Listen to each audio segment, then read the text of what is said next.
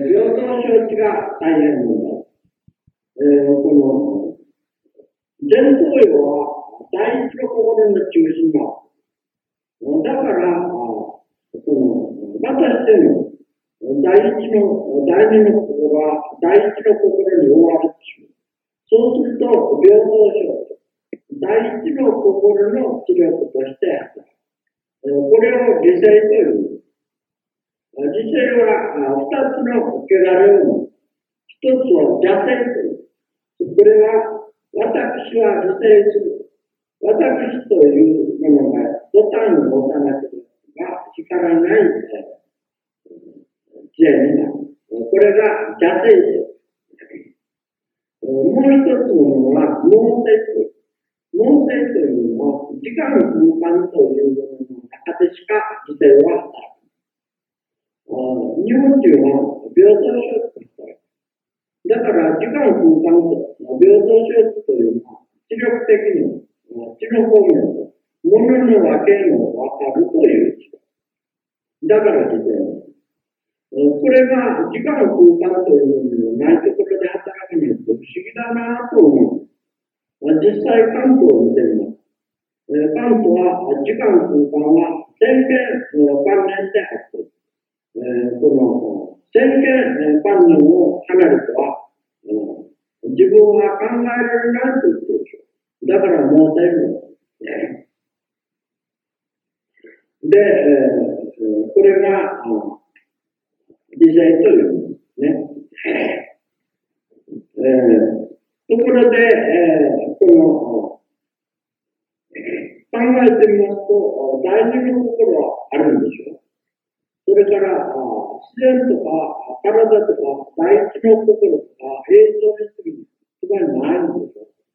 ところが人類はあるものをないという、ないものをあるという、完全な差が立ちのつながっているんです。しかもちょっと迷信してるでしょう。これを律しているのは、家業としているのは、今は欧米人がイニシアチブを取っている。家業としているのは欧米人でしょう。この欧米人の一番大事な家業を取る理性と、今言いましたけど、何よりも邪性を持っているという点で、少しも信用できるんでしょう。あとから都合のいいとき、理屈つけるときにしか大体使えないでし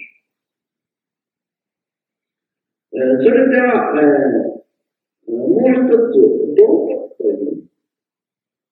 道徳はどうですか？道徳というか、真善美、すべて、第二の心の世界のもの。その前に、欧米は、真を学問、美を芸術という、学問芸術を文化という、全抜きですね、道徳文化。で、道徳自体、道徳では劇学というのは学問です。全道徳であります。何よりも、第二の心の内容が真善美です。だから、それが道徳的であるために、何を言ってもまず無視でやることがない。ところが、このことも分かったギリシャ人も欧米人もいない。もう少しはっきり申しましょう。この、第二の心。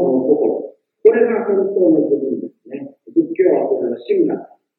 ところが人はまたしても五尺の体と大事な心と自分の心。これを称する。その二つの第二の心は、不一致する。一つとも言えない。二つとも言えない。それで、この第二の心の世界を不一致するの世界という。自分と自然とは不一致する。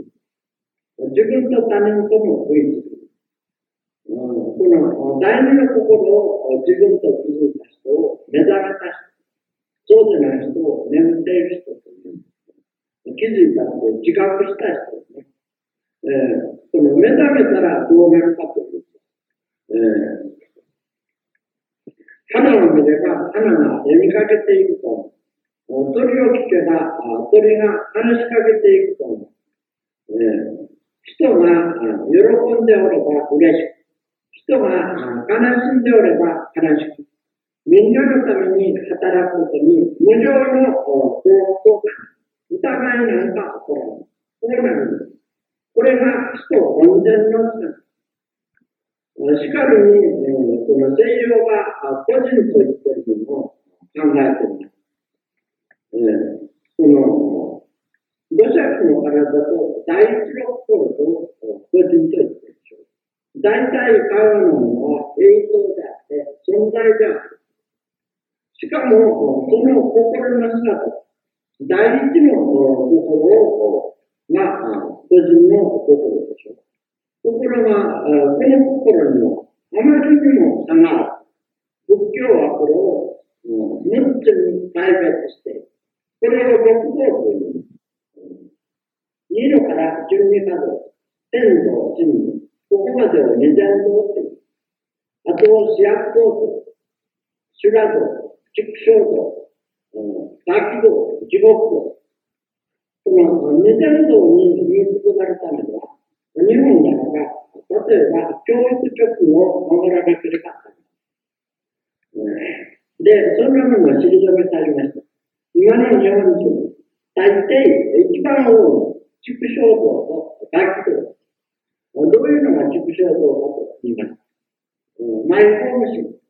自分の生き方や幸福な。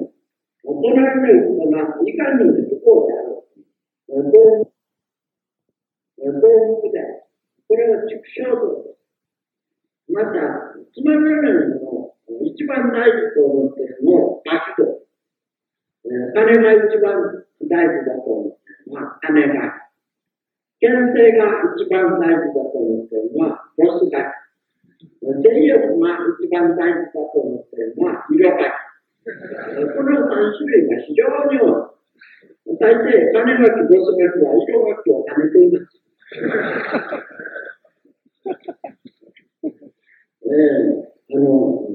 人は争うために生まれてきたんだと思うのが修羅道。もちろん時々残酷なことを平気でする。これは地獄道。畜生道、楽道が絶妙です。これが第一の心の、例えば、憲法が公然と認めて、でいて犯罪を犯したらいい。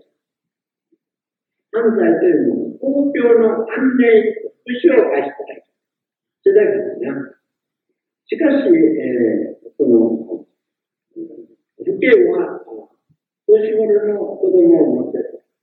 大学へ入れたいと。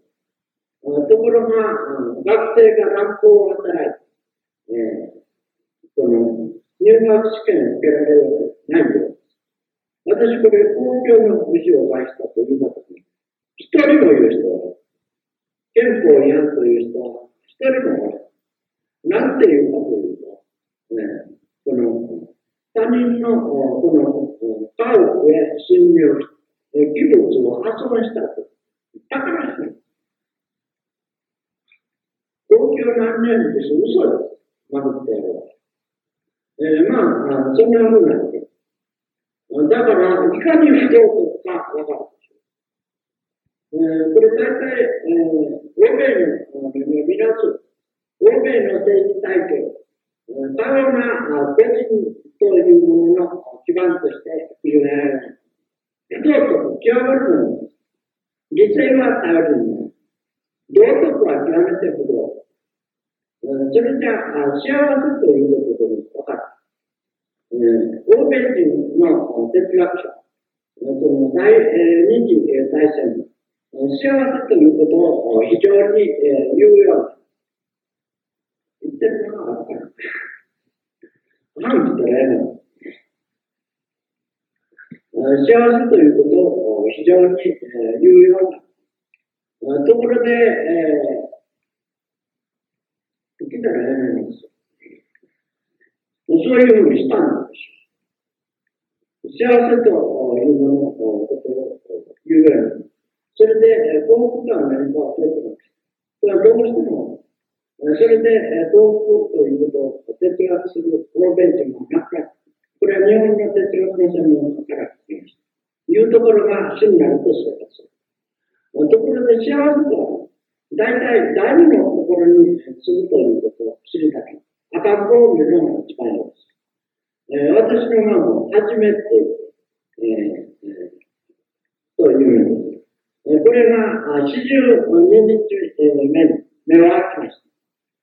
それから3月ぐらいのことが、一口に言えば懐かしさと喜びの深いですね。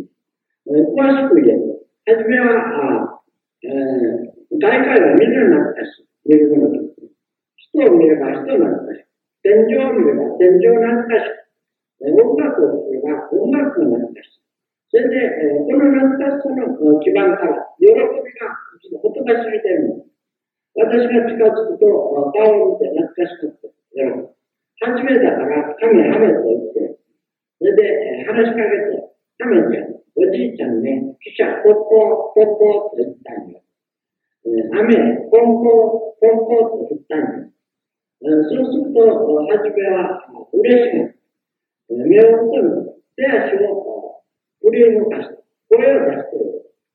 会話に懐かしさという基盤が、喜びというものが付き合う。そこに住んでいる。これが幸せ。幸せ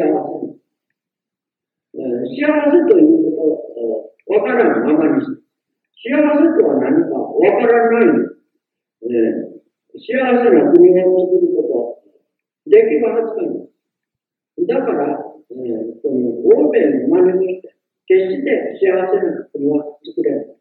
自分で、もう一度よく考えることにしましょう。まだ5分前ですね。大体、この今、人類はこんなふうに非常に危ない。全く類類ない。なぜかというと、誰の心もあるということを知らない。ところで、だから、誰の心もあるということもよくわかっている人たちを、奮発最新働いてに、奮発最新働いても人類の滅亡を食い止める。ところが、第二の心があるということを一番よく知っているのは、中央アジア民族。中央アジア民族という日本民族、漢民族、かつてのメソポタミア民族、かつてのエジプト民族。しかし、あと二つ、その自ら奴隷制度を作り出して、自らの文化を付け出して、滅びてしまう。今は日本民族と漢民族です。ところが漢民族はご覧のようなです。それでは日本民族は一体どうかということになります。これは、これについては、東洋の西洋の民族が優れた民族であって、第一の心がよく働くという意味。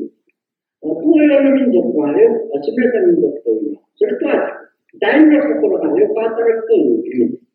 だから日本は、他国の方法、他国多民族の方法を見て、鏡としようと思います。東洋の国々、東洋の民族をなければならない。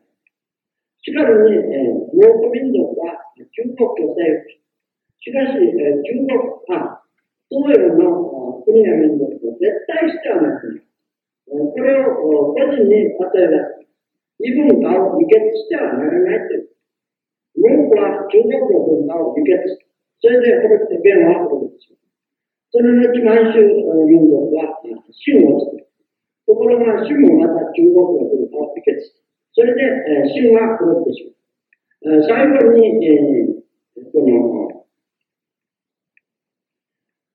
紹介、孫文は日本の学校制度を取り入れた。しかもね、日本の度重なる日本の食品、紹介食品を払う。アメリカの学校教育で6回。これが中国。これにどうにもならない状態に陥っている原因です。ところで日本がやった。その分、紹介食品がやった。つまり、戦前の教育を戦後の教育、アメリカは6回。今日の紹介食品はこれだけあった。日本はそれ以上、憲法をそっくり取り合う。見れる。その上、日本民族は英語人の嫌いな民族だ。英語人は悪だ。ところが戦後、人は自己中心に合意するのがしいユダを残っていきます。デルマフの方法、彼を出ても、デルマフの方法を180度入れば、本当は徹底した出来事ですね。だから、もはや自然は超えたと言えるでしょう。日本民族の現状、死に損ないのブラザーどうすればいいのか。これは、アメリカ文化という、はっきり言えば、欧米文化という毒物を、非常な毒物を食べた。これは明治の初めからです。だから日本民族の、こういうイデアの毒物を皆吐き出させてしまう。あと徹底的に遺伝情報をする。そうしたら明治神殿も日本民族に戻る。今に比べますと凛然とした民族といって大事な心のあることをよく知って、だから、そうした日本民族に奮発再生働いてもらう。民族の人類を滅亡から救いたい。人類が滅ぼされた日本民族がまた滅びた。漢民族が今安楽である以上、日本民族が滅ぼされば人類も滅ぼされる。二つは同じことで、おしまい。